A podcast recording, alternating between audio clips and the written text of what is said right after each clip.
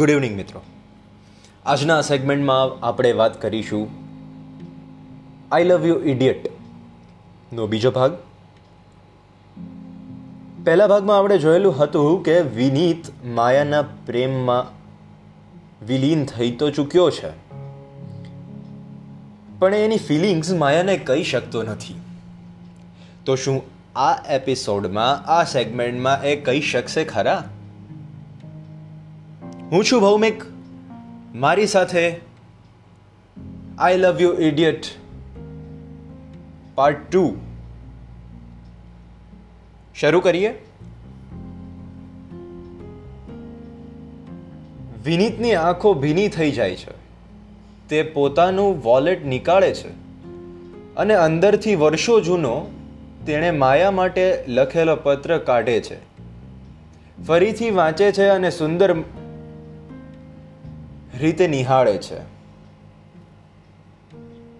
અને ફરીથી અંદર મૂકી દે છે. તે પોતાની જાતને સંભાળે છે અને સુરત જવા માટેની તૈયારીઓ કરે છે. બીજા દિવસે તે સુરત જવા માટે નીકળે છે. તે પોતાની ડીલ માટે પહોંચે છે. હોટલ ગ્રાન્ડ ભગવતીમાં તેની મીટિંગ હોય છે. એટલામાં તેની આંખ આશ્ચર્યથી પોળી થઈ રહી જાય છે. તે જેની સાથે ડીલ કરવાનો હોય છે, તે એ જ વ્યક્તિ છે જેણે તેને પાંચ વર્ષ પહેલાં માયા સાથે ફેરવેલ પાર્ટીમાં જોયો હતો. તેનું નામ હતું માલવ મિસ્ત્રી. પરંતુ તે પોતાના અંગત જીવનને પ્રોફેશનલ જીવનથી દૂર રાખે છે અને જાણે કંઈ જ થયું નથી, તે રીતે તે ત્યાં પોતાનું કામ કરે છે. વિનીતની આગવી છટા અને વ્યાપાર બુદ્ધિથી માલવ પ્રભાવિત થાય છે અને તે ડીલ ફાઇનલ કરે છે. માલવ વિનીતને વિનંતી કરે છે કે બે દિવસ માટે તે હવે તેના ઘરમાં જ રહેશે. માલવ કોઈનું માનતો નથી અને વિનીતનો બધો સામાન તેના સર્વન્ટ દ્વારા તેના ઘરમાં શિફ્ટ કરાવી દે છે. માલવ વિનીતને જાતે જ પોતાની કારમાં બેસાડીને પોતાના ઘેરે લઈ જાય છે. વિનીતના મનમાં વિચારોનું વાન, વાવંટોળ ચાલુ થઈ જાય છે. તે વિચારવા લાગે છે, શું માયા ત્યાં જ રહેતી હશે? જો માયા હશે, તો તે તેનો કેવી રીતે સામનો કરશે? બહુ જ ખરાબ પરિસ્થિતિનો સામનો કરવો પડશે. એટલામાં બંને જણા માલવના ઘર આગળ પહોંચી જાય છે. બંને કારમાંથી બહાર નીકળે છે. એટલામાં અંદરથી એક ત્રણ વર્ષનું બાળક ઘરમાંથી દોડતા દોડતા પપ્પા પપ્પા બોલતું આવ્યું અને માલવને વળગી પડ્યું. વિનીત આ બધું જોઈ રહ્યો હતો. અરે મારું દીપુ, માલવે કહ્યું. એટલામાં તે દીપુની પાછળ દોડતી દોડતી એક સ્ત્રી આકૃતિ આવી અને તેને જોઈને વિનીત થીજી ગયો. તે માયા હતી. બંને જણા એકબીજા સામે જોઈ રહ્યા. વિનીતની હાલત જાણે કાપો તો લોહી ના નીકળે તેવી થઈ ગઈ. માયા પણ બે મિનિટ માટે સ્તબ્ધ થઈ જાય છે. માયા, વિનીત આઈ કાન્ટ બિલીવ આ તું જ છે ને? તો વિનીતે કહ્યું, હા, હું જ છું. આટલા વર્ષો બાદ આ રીતે ક્યારેય આપણે મળીશું એવું મેં વિચાર્યું નહોતું. માલવ, તમે બંને એકબીજાને ઓળખો છો? Good. But I must tell you Vineet is a gentleman અને આમ કહીને, દીપુને તેડીને માલવ ઘરની અંદર ચાલ્યો જાય છે. માયા અને વિનીત એકબીજાની સામે જોઈ રહે છે, કશું જ બોલતા નથી. માયાની આંખો જાણે વિનીતને પૂછે છે, અચાનક ક્યાં ગાયબ થઈ ગયો હતો? ક્યાં જતો રહ્યો હતો? તો વિનીતે કહ્યું ચાલો, અંદર જઈશું. હા, ચાલ. વિનીત આલિશાન ઘરમાં દાખલ થાય છે. તે ઘર જોવે છે અને અચાનક દિવાલ પર લાગેલી માલવ અને માયાની તસવીર પર સ્થિર થાય છે. આ બધું જોવું એક પળ માટે પણ તેના માટે અસહ્ય થઈ જાય છે. તે પોતાની જાત પર કંટ્રોલ કરે છે અને થઈ ગયું એને ભૂલવા પ્રયત્ન કરે છે.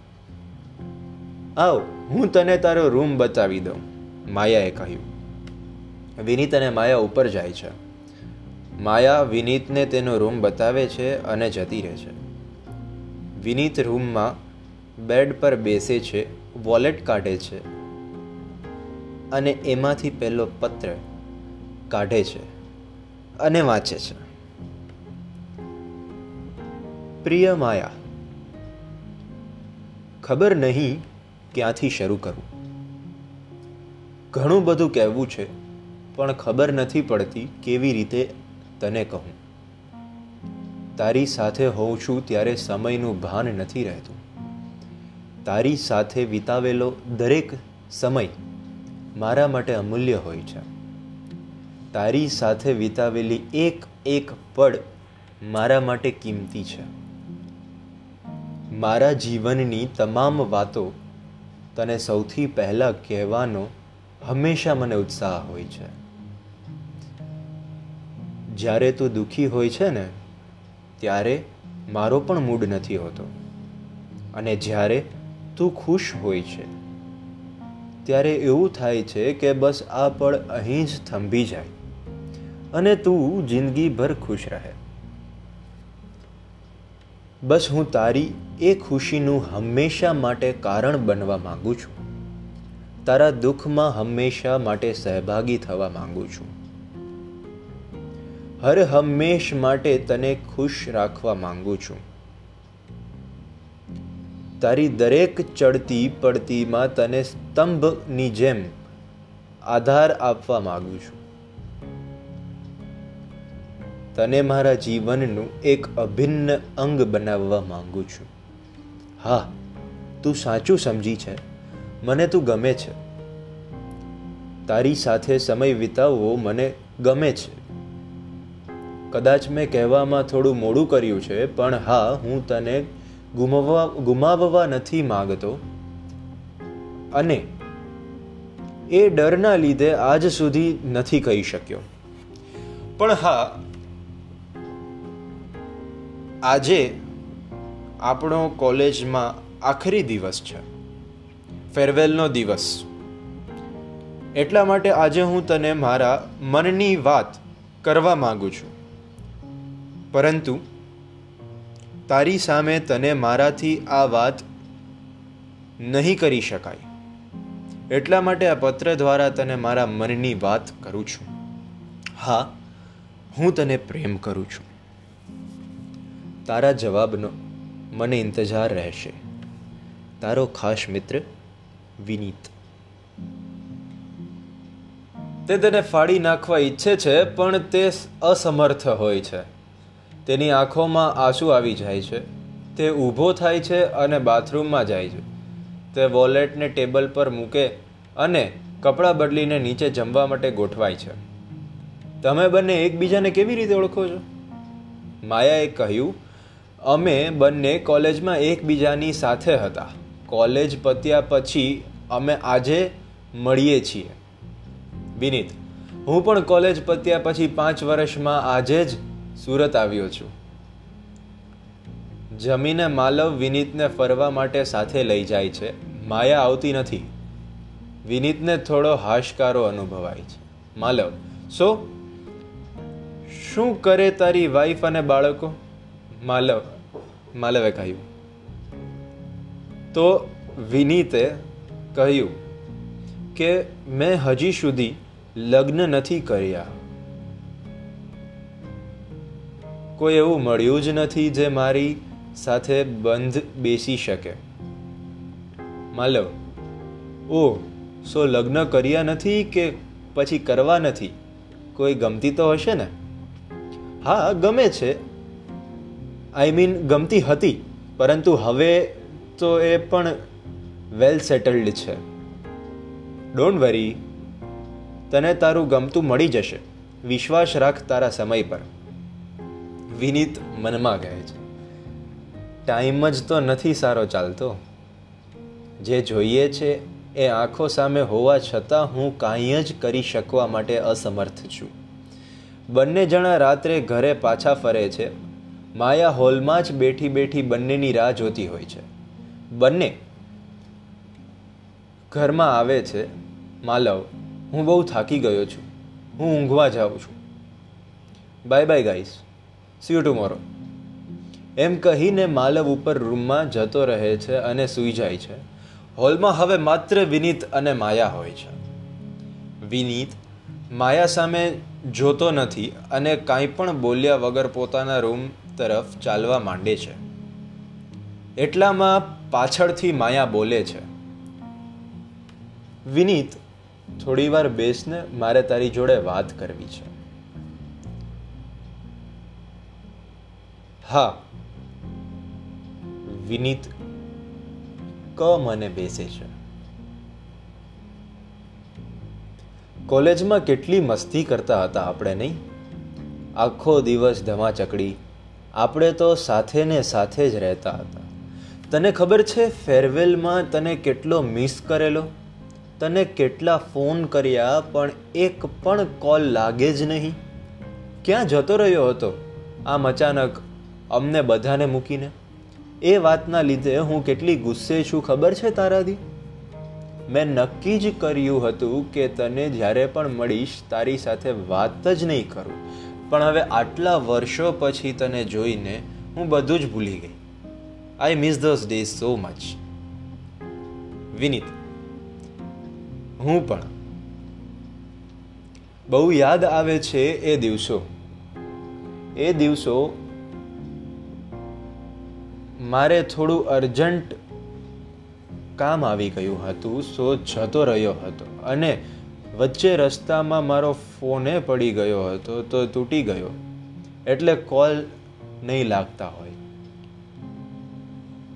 બસ બીજું કંઈ કેવું છે તારે? ના, બસ કાંઈ નહીં, બીજું તો. લાઈફ બહુ આગળ વધી ગઈ છે નહીં? આપણે ક્યાંથી ક્યાં પહોંચી ગયા? બધા પોતપોતાની ફેમિલીમાં પોરવાઈ ગયા. માયા વિનીતનો પત્ર તેને બતાવતા. તો આ બધું શું છે વિનીત? શું આમાં લખેલું બધું સાચું છે? મારે સાચો જવાબ જોઈએ છે. કોઈ જ જૂઠાણું નહીં જોઈએ, પ્લીઝ. વિનીત, તું મારી વસ્તુઓને કેમ અડી? તારામાં એટલી સેન્સ નથી કે કોઈની પણ વસ્તુઓને એ માણસને પરવાનગી વગર ના અડાય? મેં જે પૂછ્યું એનો મને જવાબ આપ. આ પત્રમાં લખેલું બધું જ સાચું છે ખરા? ના, એ બધું ખોટું છે. માયા ધ્રુસકે ધ્રુસકે રડવા લાગી છે. અને આમ કહીને વિનીત ઉપર પોતાના રૂમમાં જતો રહે છે. અને રૂમ અંદરથી બંધ કરી દે છે. તે ઉદાસ બનીને બેસી જાય છે. તેની આંખોમાં પાણી આવી જાય છે. તે પોતાનું વોલેટ લેવા ટેબલ પાસે જાય છે. વોલેટની નીચે તેને લખેલા પત્ર જેવો બીજો પત્ર મળ્યો હોય છે. વિનીત આંખો લૂછે છે અને તે પત્ર ઉઠાવીને વાંચે છે. પ્રિય વિનીત, તારા લખેલા એ પત્રનો જવાબ હું મોકલું છું. હા, મોડું તો તે ઘણું કર્યું છે. જે વાત સાંભળવા હું તરસી ગઈ હતી, તે વાત મને ક્યારેય સાંભળવા જ ન મળી. હા, તું સાચું સમજ્યો છે. હું પણ તને પ્રેમ કરું છું. ખબર નહીં ક્યારથી, પણ તારા માટે મારા મનમાં કોલેજ સમયથી જ પ્રેમ હતો. હા, હું પણ ક્યારેય તને કહી નહોતી શકતી. પરંતુ મને હતું કે તને પણ મારા માટે પ્રેમ છે. તું ક્યારેક તો મને કહીશ જ. પણ તે ના કહ્યું ક્યારેય. અને મારી એ ઈચ્છા ક્યારેય ન પૂરી થઈ. તારી જેમ મેં પણ નક્કી કર્યું હતું કે ફેરવેલના દિવસે તું નહીં કરીશ, તો હું કહીશ. પણ એ દિવસે તું આવ્યો જ નહીં. પાગલોની જેમ મેં તને શોધવાનો પ્રયત્ન કર્યો. પાર્ટીમાં હું એક કલાક માંડ રહી, તારા આવવાની રાહ જોઈ, પણ તું ના આવ્યો. ઉપરથી તારો ફોન પણ નહોતો લાગતો. મારી ધીરજ ખૂટી ગઈ. મેં પાર્ટી પડતી મૂકી ને સીધું તારા રૂમ તરફ દોટ મૂકી. પણ હું મોડી હતી. તું ત્યાંથી જઈ ચૂક્યો હતો. તને શોધવાના ખૂબ જ પ્રયત્નો કર્યા મેં, પરંતુ તું ક્યાંય ના મળ્યો અને હું હતાશ થઈને બેસી રહી. મારો પ્રથમ પ્રેમ અધૂરો રહી ગયો. હું ગુમશુમ રહેવા લાગી. મને બે વર્ષ થયા આ બધામાંથી નીકળતા. અને કાલે તને જ્યારે જોયો, ત્યારે મારામાં એક નવી હિંમત આવી ગઈ. તારી પણ ફેમિલી હશે. તું પણ લાઈફમાં આગળ વધી ગયો હોઈશ, પણ આજે વર્ષોથી જે વાત મનમાં દબાવી રાખી હતી, તે કહીશ. તો મારા મનને હળવાશ અનુભવાશે. હા, હું પણ તને એટલો જ પ્રેમ કરું છું, પણ કદાચ હવે મોડું થઈ ગયું છે. તારી માયા. વિનીત પત્ર વિનીત પત્ર વાંચીને ધ્રુસકે ધ્રુસકે રડવા લાગે છે. તેને પોતાની ભૂલનું ભાન થાય છે. તેને થાય છે કે કાશ તેણે થોડી હિંમત કરીને પહેલાં પોતાના મનની વાત જો તેને કરી દીધી હોત, તો આજે આ પરિસ્થિતિ ન હોત. એટલામાં વિનીતના રૂમની બહાર દરવાજા પર ટકોરા પડે છે. વિનીત પોતાની આંખો લૂછે છે અને પોતાની જાતને સ્વસ્થ કરી દરવાજો ખોલે છે. અને બહાર માલવ ઊભો હોય છે. માલવ, અંદર આવું, મારે એક અગત્યની વાત કરવી છે. હા, બોલ બોલ. માયા તને ખૂબ પ્રેમ કરે છે. અને એ માત્ર ને માત્ર તને જ પ્રેમ કરે છે. તને ખબર છે, ફેરવેલના દિવસે તેણે મને તારા વિશે વાત કરી હતી. અને મેં જ તેને કીધું હતું કે, એ ના કહે તો કાંઈ નહીં. તું કહી દે, જે તારા દિલની વાત છે. એને સપોર્ટ આપવા માટે હું પણ એ દિવસે તેની સાથે આવ્યો હતો. પણ તું એ દિવસે નહીં આવેલો. તે દિવસથી તે તારી જ રાહ જોવે છે. તેણે હજી સુધી લગ્ન નથી કર્યા. વિનીત આશ્ચર્યથી માલવની સામે તાકી રહે છે. માલવ, મેં તને ક્યારેય જોયો નહોતો, પરંતુ મેં તારો ફોટો જોયેલો હતો.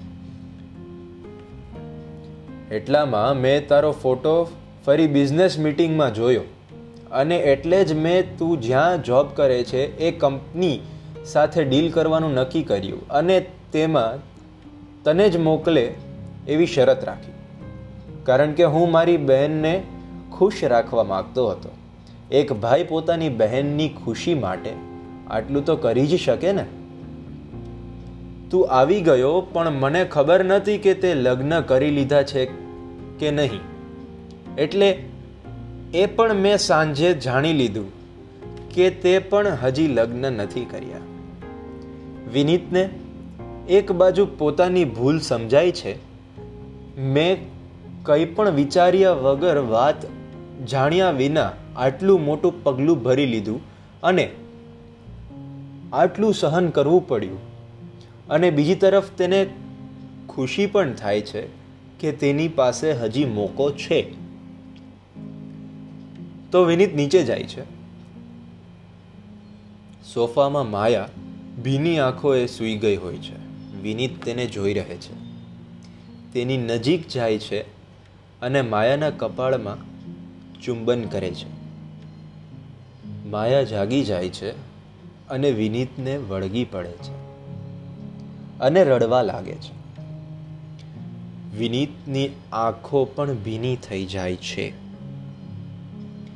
વિનીત માયાને, સોરી, મારી ભૂલ હતી. મેં વગર વાંકે તને અને મને બંનેને તકલીફો આપી. હું પાગલ છું અને ડફોડ પણ. મને માફ કરી દે.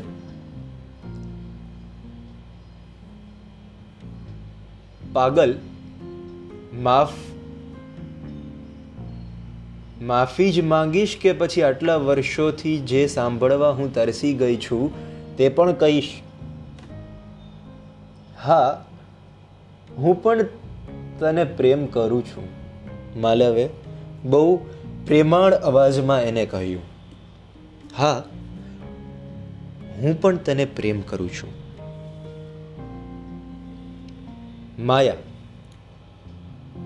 I love you too idiot I love you too ઉપરથી માલવ સીટીઓ વગાડે છે અને તેની સાથે ઊભેલો નાનો દીપુ તાળીઓ પાડવા લાગે છે અને આમ અંત થાય છે એક સુમધુર લવ સ્ટોરીનો તો ફ્રેન્ડ્સ હું માનું છું કે કોઈ જ દેરી થઈ નથી હોતી લવમાં there is nothing like late. So, with this, I end my episode on I Love You Two Idiots story. જે લખાયેલી છે ડૉક્ટર જય રાવલના હસ્તે so once again thank you so much love you all and I like your feedbacks on this. Thank you. Stay safe.